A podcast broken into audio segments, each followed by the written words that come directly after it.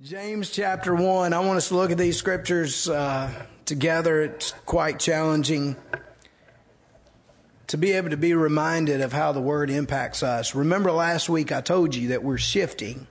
We're kind of moving into this area where James really is going to hit us hard about how our faith should demonstrate itself in practice. How what we believe, our theology, should work its way out in how we act that there should be a behavioral difference between the Christian and the rest of those in the world. And he says here, there is something that should be different about us. Remember last week, we looked at verses 19 and 20.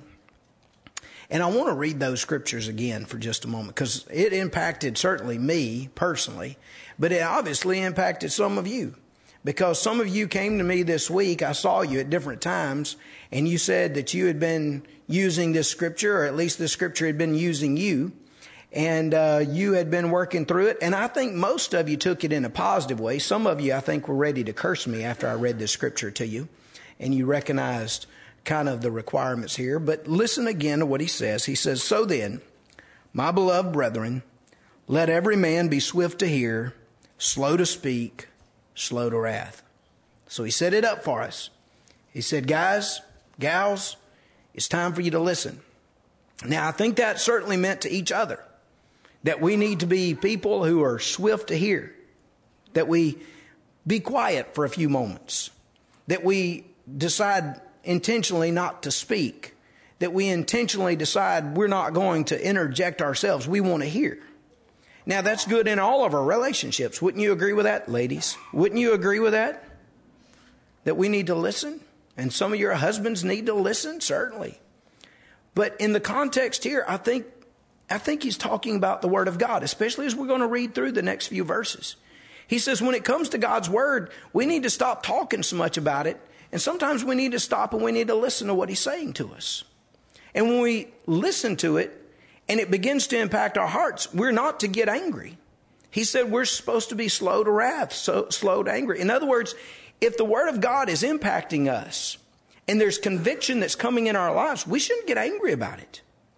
Rather, we should see what God is trying to say to us and make the needed changes. Because He says the wrath of man does not produce the righteousness of God. Because if you're just getting mad about it, you're not going to grow in your faith. Conviction needs to take place so you can grow. So look in verse 21. With this being said, of getting ready to listen and, and, and accept the word, he says, Therefore, lay aside all filthiness and overflow of wickedness, and receive with meekness the implanted word, which is able to save your souls. So hear what he says. It's the continued message. He says, in other words, it's time for you to remove some things from your life. God's spoken to you about this. You are to remove those things from your life and you are to receive the implanted word. Think about this moment. We preach all the time this idea of repentance. I will tell you that that idea, that concept of repentance, I think is, well, we're losing it a little bit in our culture today. I'm afraid we're not understanding exactly what repentance means.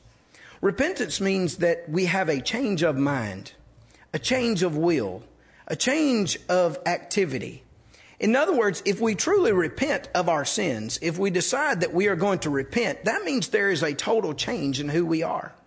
That means that we turn from our sins. That's what he's saying here. The wickedness and the filthiness. We turn away from those things and we turn to something.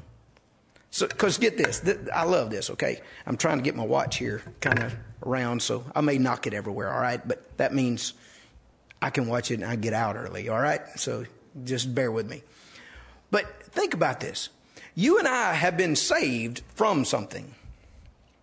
And I'm pretty excited about that. I'm saved from my sin. I'm saved from the punishment and the consequences that come from that sin. I'm saved from the eternal punishment that I so deserve. I'm saved from that. But I'm saved to something. There are two sides of this. It's not just that I've got my fire insurance so that one day I'll have eternal life. It's that I have now turned and I have been saved to service and salvation and life. I've been saved to a relationship with Jesus Christ. How incredible is that? And when we come to repent, what we say is, yes, we're giving up some things, but we're accepting so many more great things in life.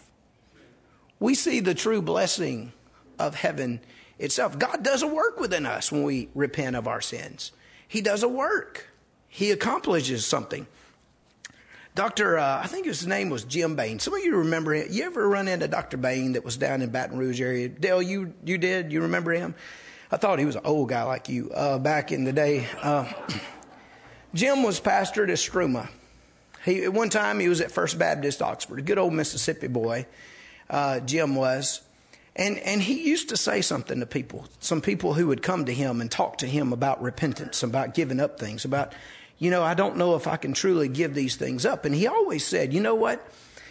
If you give your heart to Christ Jesus, Christ Jesus has a way of going into that heart and transforming your wants and desires. And he says he begins to change your wanters. He begins to work on what you really desire, what you really want in life. And it won't be quite so hard when you realize that you're not just taking away something, but you're replacing it with something so much better. And that is the case for us as believers. It's not just about giving up, it's about receiving the very word of life in our hearts. And that's what he's saying. Give up the filth. Repent. Go ahead. Listen. Allow the conviction to take part in your life and receive with meekness the implanted word which is able to save your souls. That word receive is the same idea as being hospitable. Of like allowing somebody to come over and just kind of like be at home with you. Sometimes you host people, maybe your family members. Uh, the last couple of days, um, Leslie, I mean, Leslie got me. How I, should I say this? You didn't drag me to North Mississippi. You got me. She encouraged me highly to go to North Mississippi for uh, a little birthday party, and we got to see our family. You know, Friday night we drove up. Friday night we drove back in yesterday, and uh, for the most part, they were hospitable.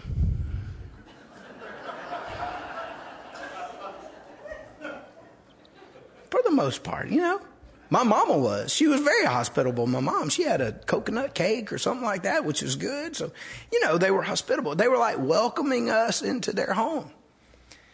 You know, when you hear the word of God and you're studying it, you're seeing it, what you want to do is like say, okay, you can find a home in me. I want you to feel welcomed in my life. God, when you speak, I want the word to like take root in who I am. I don't want to sit here mad. I don't want to sit here talking, thinking about all the different things. I want to be hospitable to your word in my life. The same word is used in Acts 17, that word receive. It's used of the Berean Christians. This is the record Luke gives us. He says, Then the brethren immediately sent Paul and Silas away by night to Berea. And when they arrived, they went into the synagogue of the Jews. Paul always did that on the missionary journeys. If there was a synagogue there, he went where he could find a crowd, where he could preach.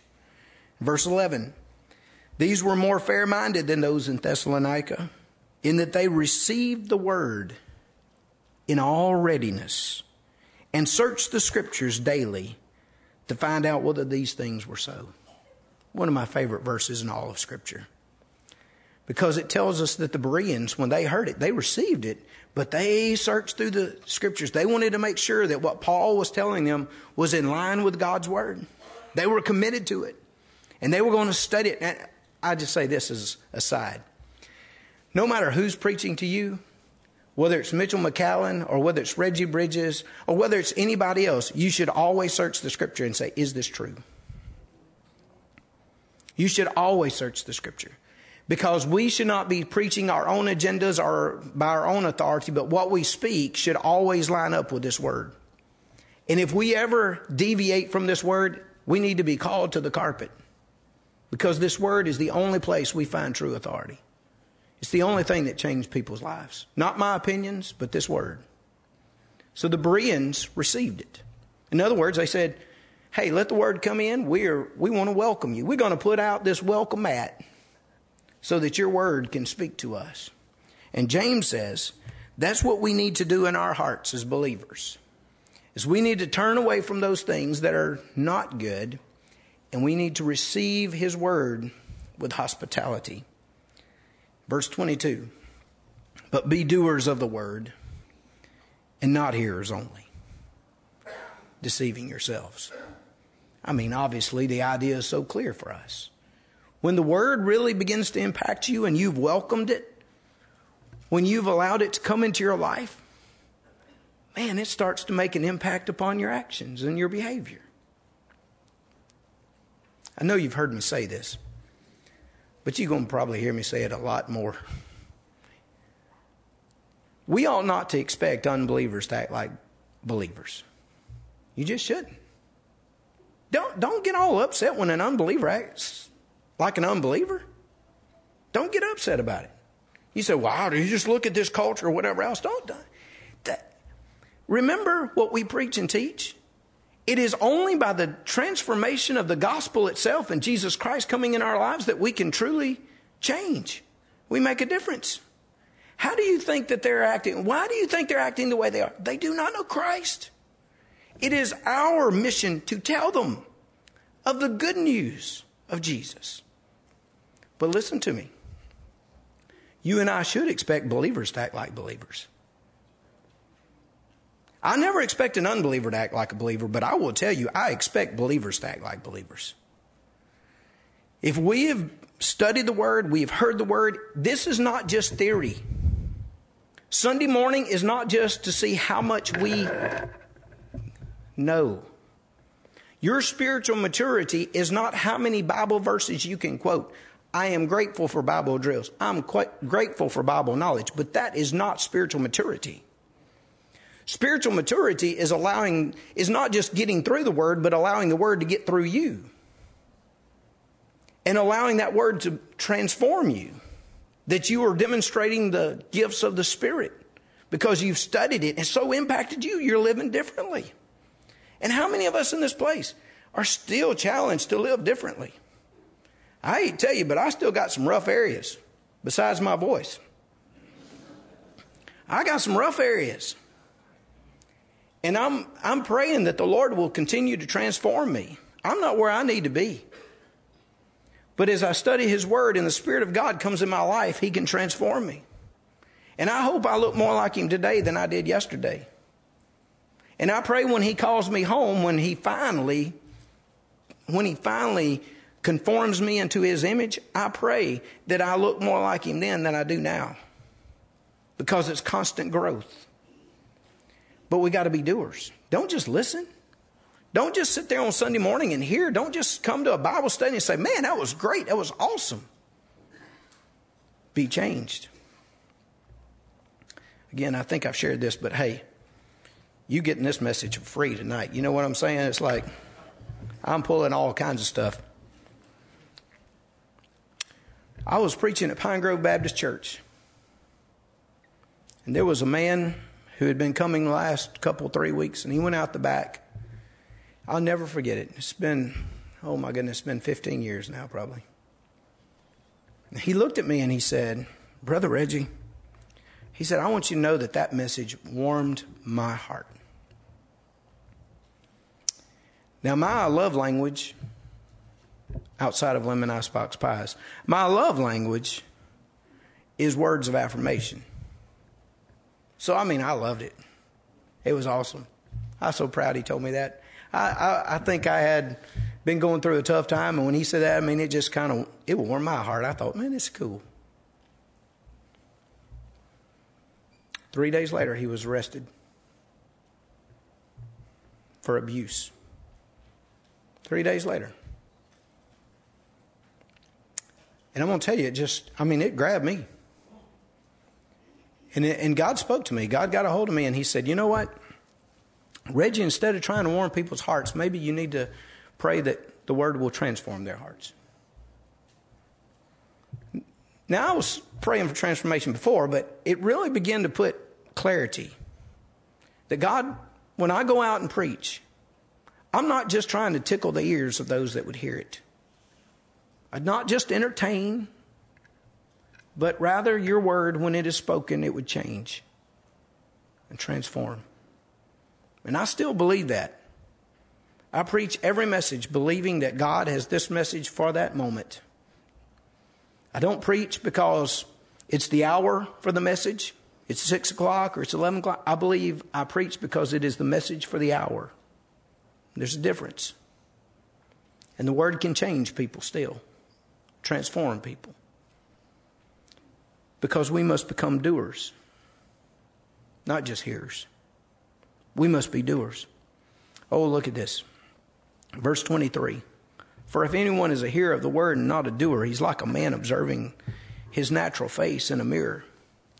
For he observes himself, goes away, and immediately forgets what kind of man he was. But he who looks into the perfect law of liberty continues in it, is not a forgetful hearer, but a doer of the work. This one will be blessed in what he does. He gives us this powerful image of the scripture as like a mirror for us. That's what he's using here, this illustration. He says, think about the way people will go to a mirror and they will look in it to see a reflection of themselves. I mean, how many of you this morning, before you came to church, looked in a mirror? Dwight, that explains things. Uh, next Sunday, look in the mirror before you come to church, all right? Most all of you did. I did too. And I hate to break this to you, but I look better right now than I did before I looked in that mirror. Some of you say, well, man, that didn't help you much. But I do. It, it's almost frightening to walk into my bathroom sometimes in the mornings and look in the mirror, especially when I go through this time of sickness and everything else. I mean, it, it is bad. I've tried to prepare myself before I walk in there because you know, especially when I have not had a haircut and I need one this week. Angie, Chris, tell Angie, please. Uh, I need a haircut this week. And my hair is long and it is every which direction. And I'm telling you right now, with all the stuff, the crust in my eyes and my, I mean, it is bad. You would admit, hey, you know too, all right? Don't even act like, oh, I don't have that kind of stuff going on. You do. That's the reason you look in the mirror because you want to prepare yourself before you go to church. You want to prepare, you want to make yourself, you want to make the necessary changes before you see somebody. Listen what he says. He says, when you look in the Word or you hear it, it's like a guy that looks in the mirror and does nothing about it. He makes no changes. He just walks away. That's not helpful. Why'd you even have a mirror? Why'd you even glance in it if you weren't going to do anything? But, but verse 25 there, I love, I mean, I do. I just love this. It says, He who looks into the perfect law of liberty, in other words, looks into the word of freedom that God has given us. When you look in it and you continue in it, when you just long for it,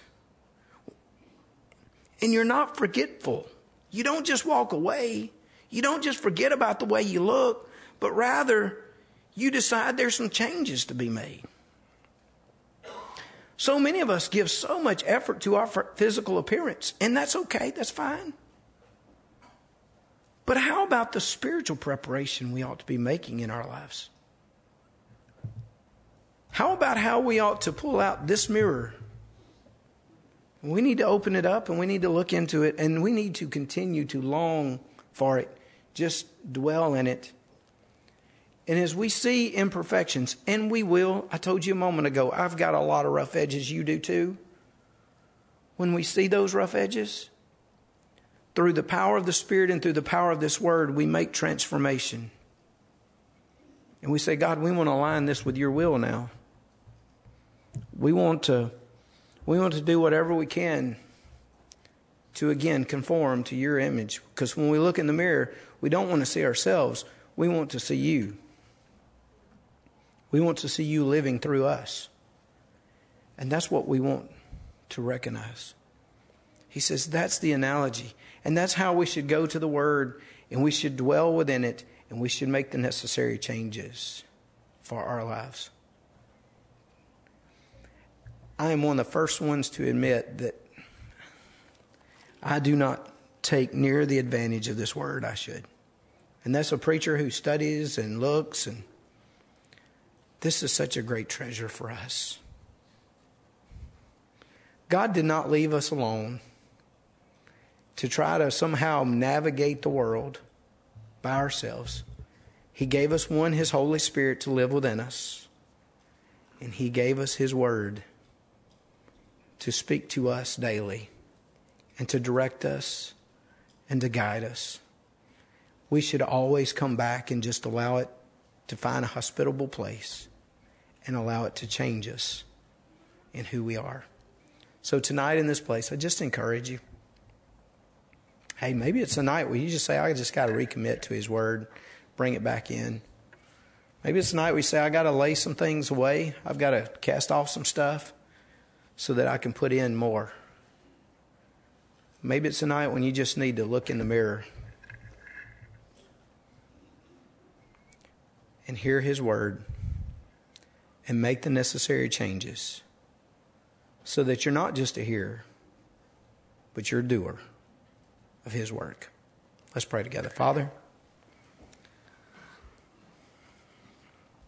thank you for this time. And Lord, I do believe that you have given us this message for a challenge tonight.